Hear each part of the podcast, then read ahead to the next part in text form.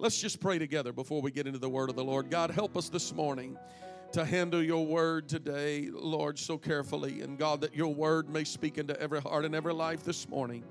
As you have laid it upon my heart and put it into my spirit today, God, I pray your power and your anointing to flow through your word this morning, and that your anointing may rest upon the hearts, the minds, and the ears of every person that is here. That may we receive your, your word with gladness and joy today. In Jesus' name. In Jesus' name. Amen. Amen. Speak to about three people around you. Tell them you're glad to see them. Hope the preacher don't preach too long. All those good things.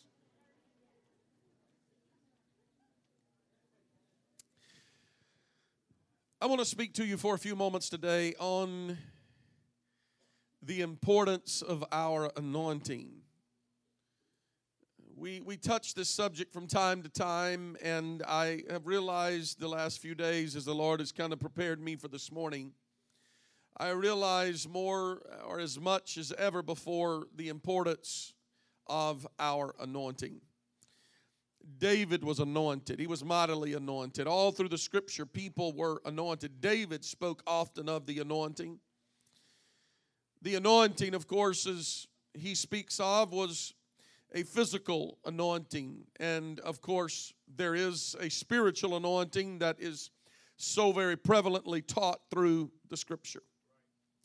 We anoint here at this church. The Bible, James chapter 5 says to anoint those who are sick with oil. And so, because that's what the scripture teaches, we anoint with oil. We take this little vial of oil and we'll take and place it on our finger and touch it to someone's head in obedience to James chapter 5. But the, the anointing is much more than just anointing to pray for the sick, but the anointing is spoken in a spiritual sense, and it is what I really want to focus on this morning. Not a physical anointing, but a spiritual anointing. The importance of a spiritual anointing. David's first anointing took place among his brothers. It was a very literal and real anointed anointing. David killed a lion and a bear. He defeated Goliath. He led an army. But before that David could ever lead Judah, it required a fresh and a greater anointing. David was anointed as a lad. He was anointed to lead Israel. Did you realize that even as a child that David was physically anointed? There was a physical literal anointing of oil that was placed upon him. But later in life, there was a fresh anointing that was placed upon David. And again, the oil was placed upon his head physically, and it was anointed. And then there was a third anointing that David uh, encountered. And that third anointing that David encountered was the anointing of the people. And every family and every household anointed David to be the leader over their home, to be the high priest over their home. So there was an anointing. I believe that uh, that transcends through time and even into the church today. And I believe that as the pastor of this church, that I have an anointing as the pastor of this congregation to preach and to lead this congregation in this assembly. But I do believe that it is important that there is an anointing by the households by the families, by the fathers and the mothers. There is an anointing of authority that is given to a pastor, not a physical, literal anointing. I don't need you to come place oil upon my head, but a, a literal spiritual anointing that has been given. David declared in, uh, D- David developed the in the anointing that he was placed. He he went from the potential king that was an anointing that was placed upon his head as a lad, as the potential king, to a nominal king, to a uh, to an actual king, and then beyond. And it was because of David's anointing that all kings from there and later were uh, they were compared to David. They were compared to David. They they would say they were a they were an evil king, the scripture will teach. They're, they were an evil king because they followed not in the ways of David. Or the scripture will say, For they were a great king, for they followed in the ways of David. He was constantly the comparative uh, all through the scripture, and uh, it was it was all related to the anointing that was placed upon David. And and what I'm wanting to speak to you today is that we need to in, in uh, we, we need to to recognize the importance of the anointing of God in our lives. I'm not speaking this morning of a physical anointing. If you need anointed, we'll be obedient to the scripture. We'll anoint you with oil, but it's much more than a physical anointing, but a spiritual anointing that I want to talk to you about today. And in that spiritual anointing, this, this figurative uh, way of speaking today of uh, of, of the, the presence and power of God being poured out in a fresh form to be placed upon a life. I want to draw a comparison, if I may, today between the physical anointing and the spiritual anointing. I, I want to draw the comparison. First, let me uh, say to you today that before there was ever an anointing, before there was an anointing oil, the anointing oil had to be created. It was it was designed uh, by God. God gave them the recipe for the anointing and it was made of pure myrrh, which came from the sap of a tree. It was made from sweet cinnamon of fragrance. It was the inner bark of a laurel tree. And then they used calamus, which was a liquid fragrance that came from a cane. And then there was cassia, which was the juices of a plant pod. And then there was choice olive oil. And it came, of course, from the olive.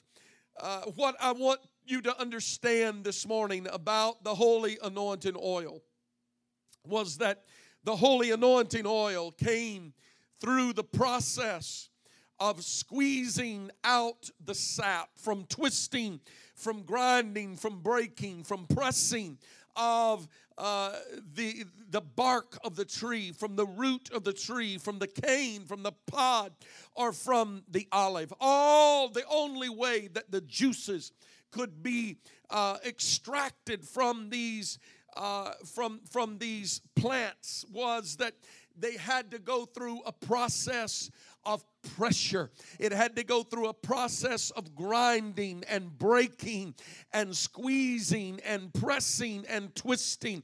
And, I, want you to understand that from this today, I, want to draw a parallel to the uh, spiritual anointing that God uh, either has placed in your life or is wanting to place in your life. And what I want to speak to you today is that sometimes we ask God to deliver us from what He has designed to be the method in which He is going to anoint us. Sometimes we pray, God, let this pass. God, take this away from me. God, why the suffering? But I have a revelation for you this morning that sometimes we need to stop ourselves and say, God, if this is your purpose and this is your plan in my life, God, let me learn to submit to the breaking of my will. Let me submit to the pressure that I'm living under. Let me submit to the, the, the, the forcing and the, the forging and the remaking that you are working in my life. Because, God, if you were trying to form this into my life, I receive it as your anointing upon my life for what you, God, are wanting to do in my future. I came this morning to tell you that yes, it is natural for the flesh to resist what God is wanting to do in your life. But if you will submit to it and endure it, it may be that what God is wanting wanting to work in your life today may be the method by which God is going to anoint you to work at a level that you have never been able to work before. Somebody give God praise this morning. Are you able to thank God for the pressure you're under today? Are you able to thank God for what you're going through today? Oh, I, maybe you came this morning wanting Pastor to say, Oh, it's all going to work out, it's all going to be. But I came today to tell you that the pressure may even get greater. The pressure may, but accept what God is working in your life today and say, God, I know you're working everything out for my good. Let me ask you this morning how many of you want to hear from a preacher that's never been through it? How many of you want to hear somebody talk about God is able to deliver that's never had to be delivered themselves? How many of you want to hear from somebody that says God is a healer, but you've never had to depend on Him for your healing? And nobody wants to hear from somebody that doesn't know how to climb a mountain. Tell them how to climb up a mountain. I have to remind my boys who have a great anointing in their life and they're going to do great great things from the Lord for the Lord. But I tell them often, your time has not yet come. It's coming, but your time has not yet come. There are moments when you're going to be able to minister. There's people that you're going to be able to minister to, but right now may not be your moment. This may not be your time. They don't understand it today, but they'll understand it a little more as they get a little older because as they go through some things, they become qualified by what they have been through to be able to tell somebody else. They can't tell anybody about marriage. They've never been married. They can't counsel somebody on something they've never been able to go through themselves. And some of us today are sitting here and you're fretting and you're worried and you're stressed and you're like, God, why am I going through all of this? Could it be that God has you in the press today because He is squeezing anointing into your life? He is making something out of your life that He is going to be able to use you in a greater way than He could use you if you didn't submit to His will.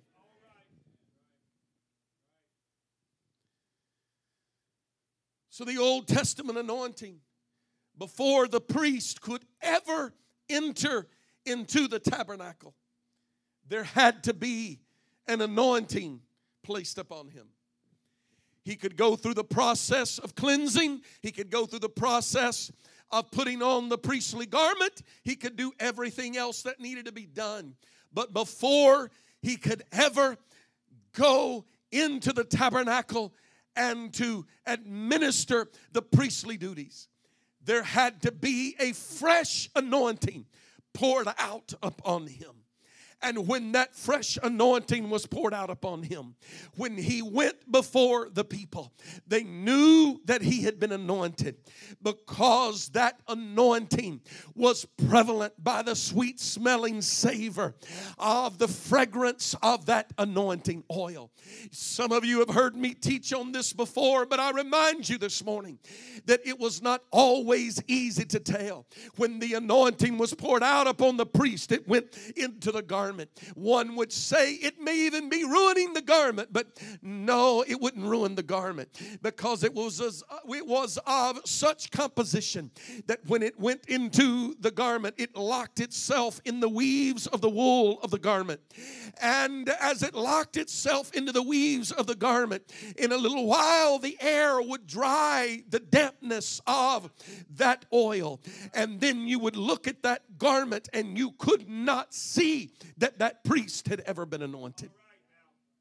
You could look at it and he just looked like an ordinary priest. He just looked like everybody else. He just he he went about his daily life like everybody else. I've had people say, Oh, well, you know, you just put your pants on just like everybody else. You tie your shoelaces just like everybody else. Absolutely. But let me tell you something today when a man has been anointed,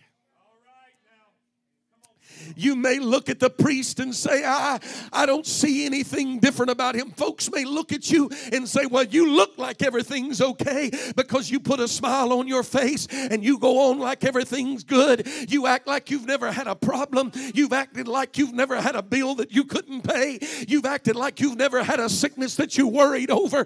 You act you you stayed awake all night, but you washed your face the next day and you walked into work with a smile on your face, praising God and saying, saying God is good, and people are looking at you and they're like, well, he had never had a problem because when they look at you, they can't tell. But when they get close to you, they're going to smell an aroma about you. I'm speaking today of an anointing that God can work into your life by the things that you go through, and it will be evident to everybody that gets around you.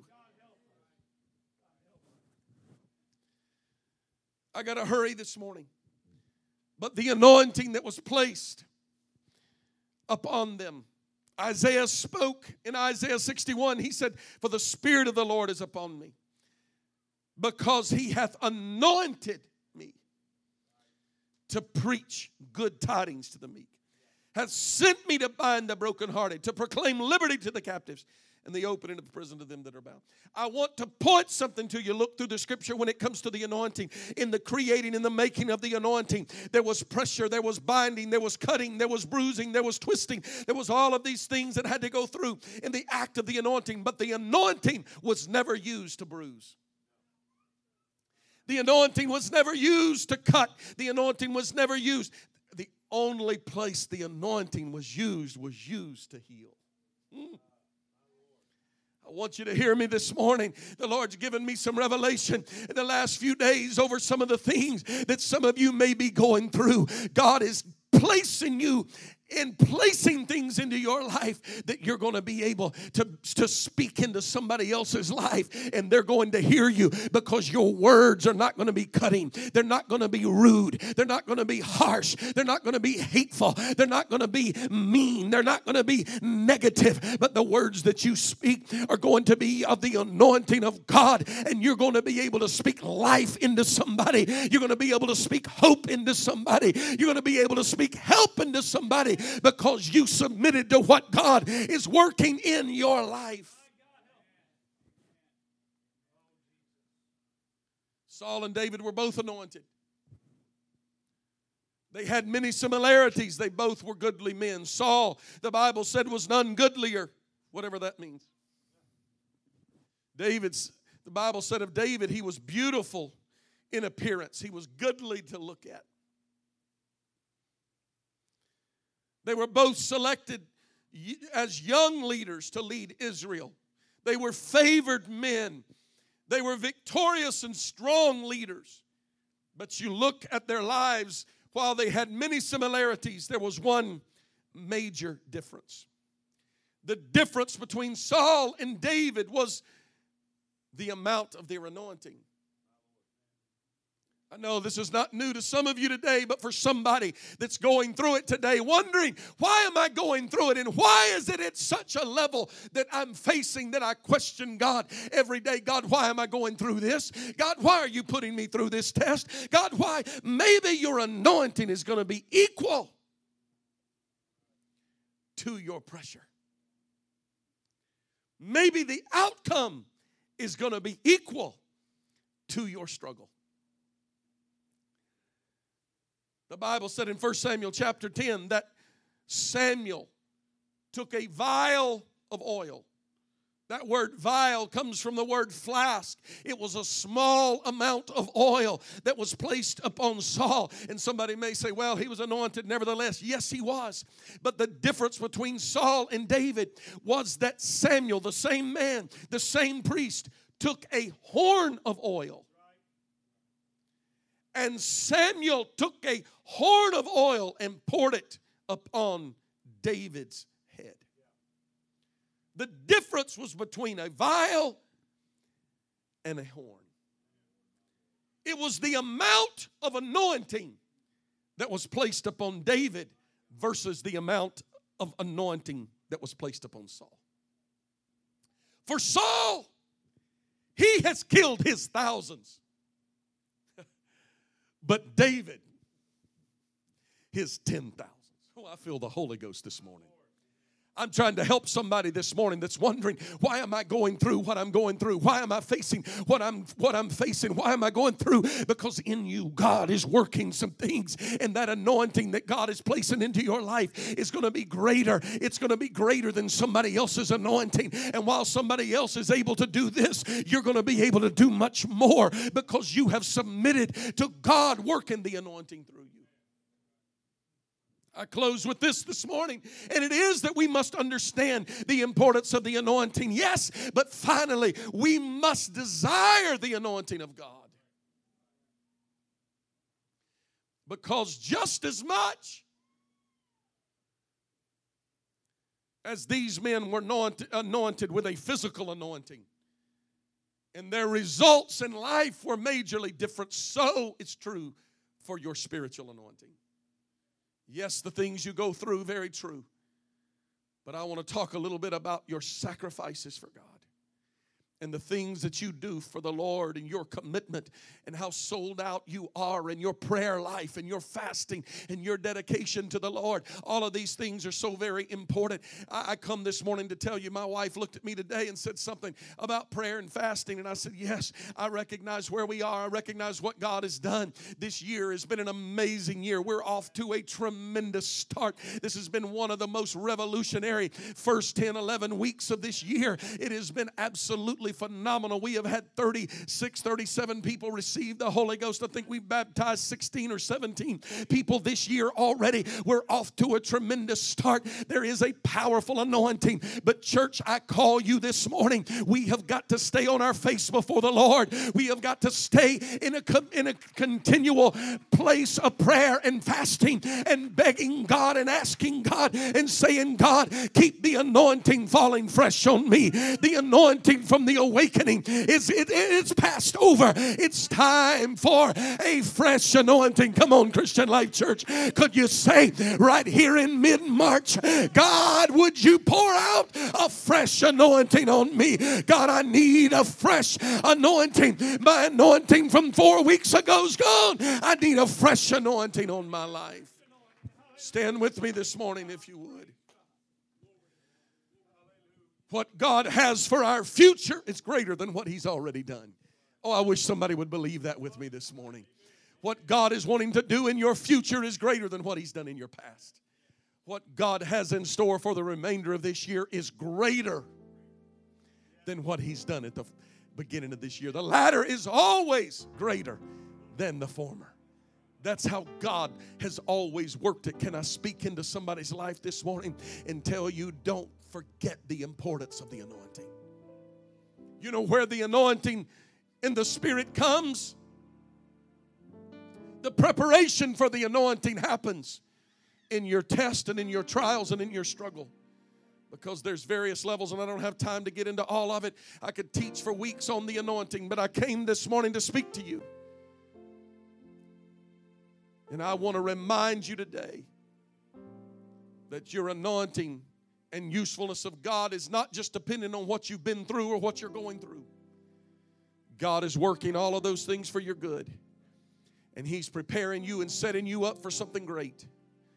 But the desire of your heart to submit yourself to the process of prayer and of fasting will keep you in a constant place. Every time you walk in the doors of this building, you ought to walk in and say, Last week's gone. Today I need fresh anointing. Today I need fresh oil. Maybe for somebody today, it's been a while since you feel like you've been anointed with fresh oil. I'm about to open these altars this morning for those that want to step forward. And I want to say to you today that God has a horn of oil ready to pour out on you this morning. God, I wish somebody would believe that with me today. God has a horn of oil and He's ready to pour it out on you this morning. He's ready to anoint you, He's ready to pour out upon you today. But it's up to you. How bad do you want it? Do you want the anointing enough to come today and say, God, I need to be anointed afresh and new? I need a fresh anointing in my life because what God wants to do in your future is greater than your past. Would you ask Him today for a fresh anointing? Hands are lifted all over the building. Sister Cheryl begins to sing. We're calling on the Lord for a fresh anointing this morning. Send your anointing,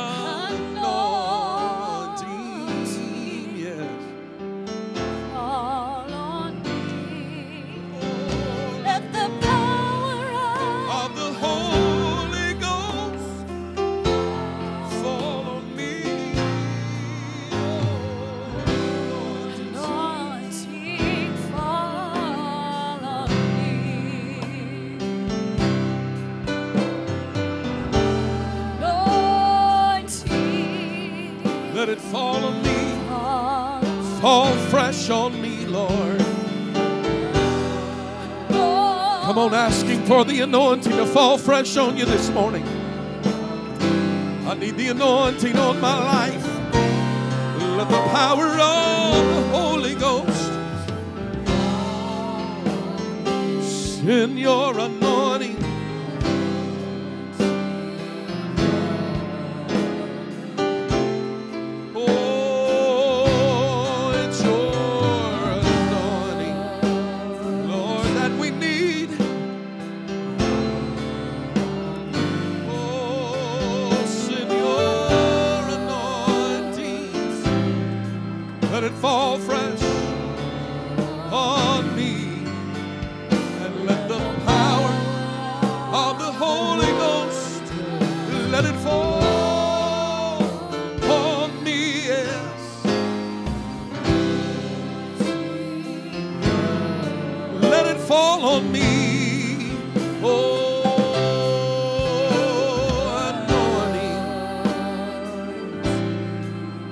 Want to come forward today. Maybe there's you feel comfortable praying with a neighbor that is standing next to you.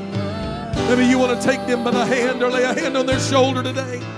And we're going to pray one for another all over this room.